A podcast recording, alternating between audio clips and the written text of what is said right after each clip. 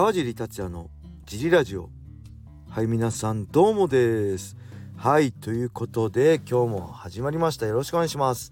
えー昨日は行ってきましたよ。ブレイキングダウン。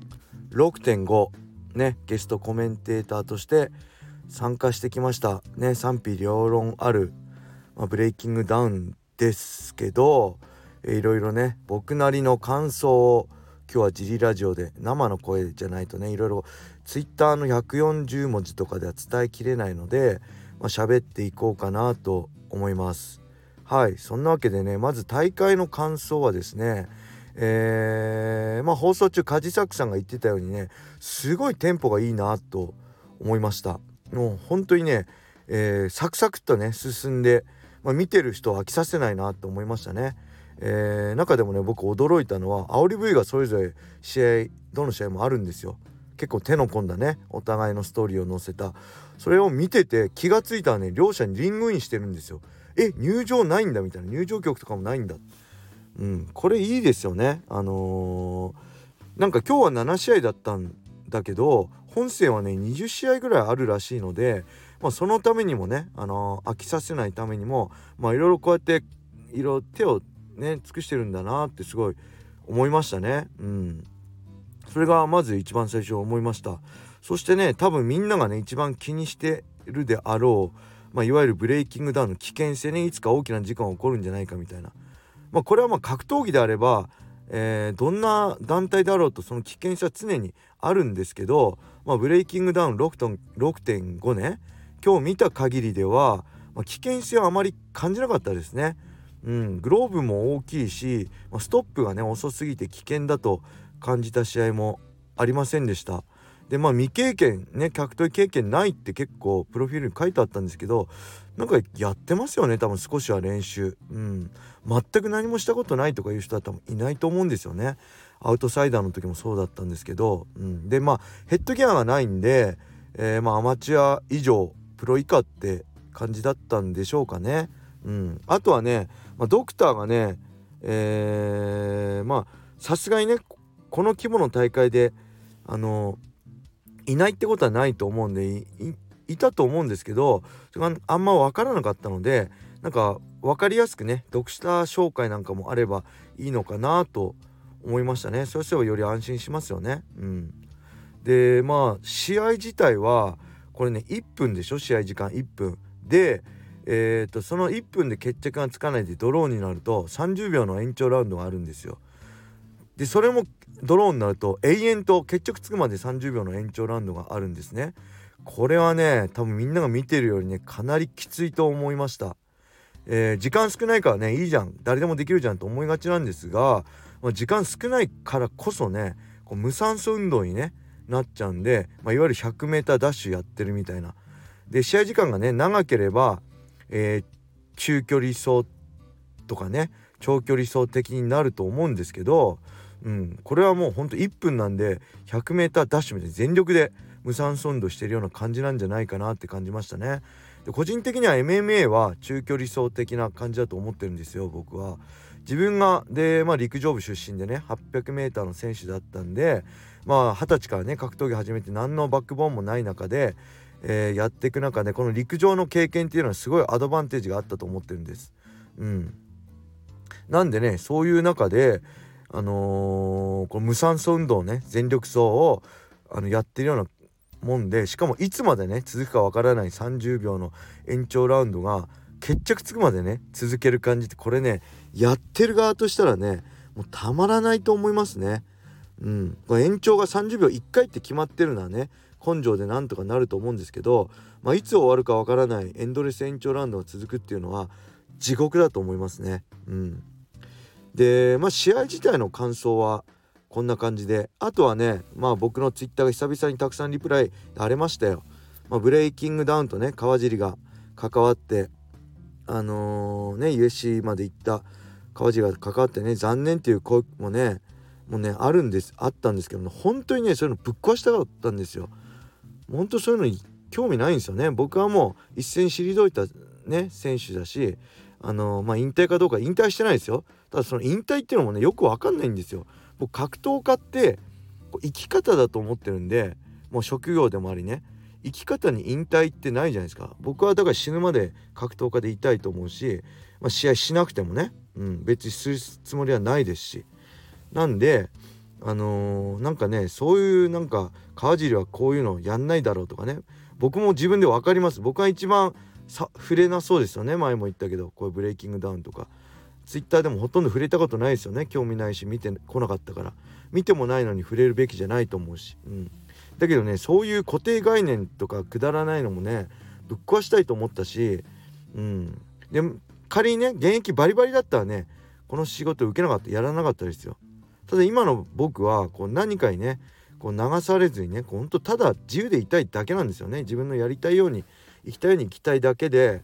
まあ昔はね僕試合してファイトマネー頂いてね生きてき生きていたのでまあ、生きていくためにね納得できないこともね飲みかんだこともありますよ過去は。ただ今はねこのファイトボックスフィットネスがあってこうジムのね会員のみんなに生かされてるんでもうほんとそういうしがらみとかね納得いかないこともなく自由にね好きなように格闘技楽しみたいっていうか格闘技で生きていきたいだけなんですよね。うん、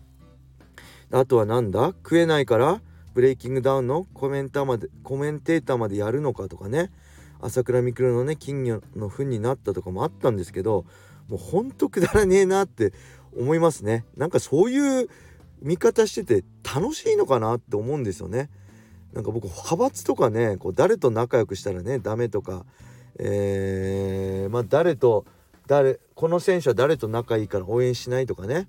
えー、この選手仲いいから応援するとかしないとかね本当にねそれ大嫌いなんですよ僕。まあ、MMA であればねいい試合を仲間同士知り合い同士だったらいい試合すればいいと思うしね仲間だったら応援するしあのー、もうほんとなんか誰がこうだから応援しないとかもねほんとくだらねえなと思っててまあそういうのなくしたいんですよね。でまあお金のことで言えばね、えー、まあ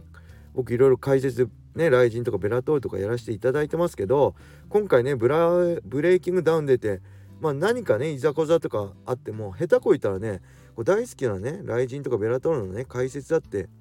外されることもあるかもしれないですよ。まあ本当知らないですけどそんなことあるのかもしれないですけどね。でそれでね金のためっていうのもないですよね。まあ、そんなねリスクも承知の上で、まあ、ただ自分のやりたいことをねやったってことなんですよ。いろいろ生で感じてみたかったってことですよね。そんだけ人気のあるねコンテンツのブレイキングダウンっていうのを、えー、仕事じゃないとねなかなか見れない見たいと思わないんで仕事だったらしっかり見るんで、えー、ちょうどお仕事いただいたんでねしっかり体感しようかなと思ったんですよ。うん、あとはあと朝倉未来さんに対してね、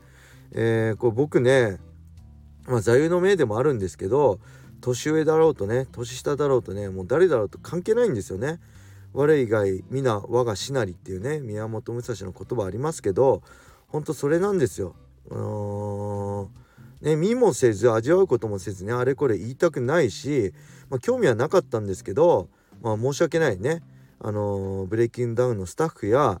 あのブレイキンダウン見てくれた方には申し訳ないんですけど知識もなかったんですけどまあオファーいただいたんでねオファーいただいたのはこうやって爆発的人気なねコンテンツなら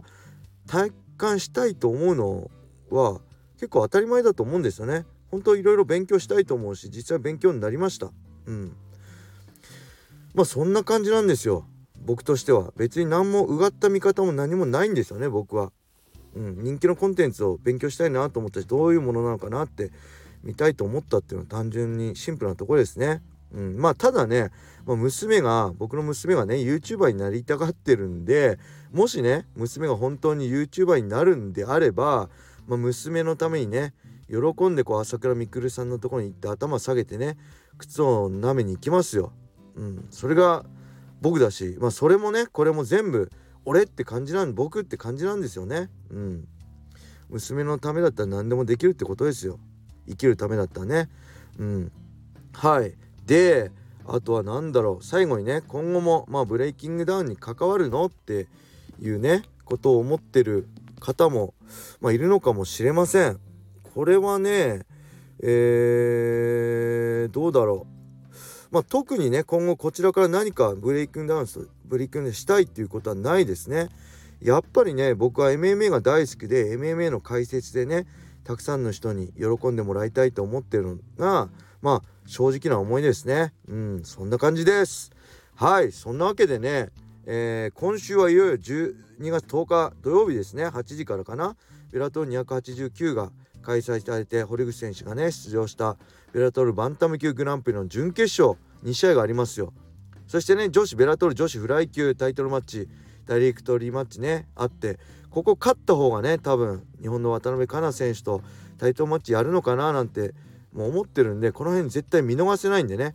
これブレイキングダウン見た人そしてこのジリラジオを聞いてくれた人ね是非ね UNEXT の月額料金だけでペーパービュー料金かからず見れるので大晦日のね、ライジン40にもね、ベラトルのトップファイター5人出ますけど、それも含めてすごい楽しめると思うので、ね、ぜひベラトール、ね、12月10日の見てください。よろしくお願いします。はい。そんな感じでしょうか。で、レターもね、どしどし、え Twitter ではね、お答え短すぎて140文字はお答えできないことも、こうレター機能っていうのがこのスタンド FM にあってねレター機能。でレターいただければほとんどのことはお答えするので是非そちらもお待ちしております。はい。それでは今日はこれで終わりにしたいと思います。皆様良い一日を。またね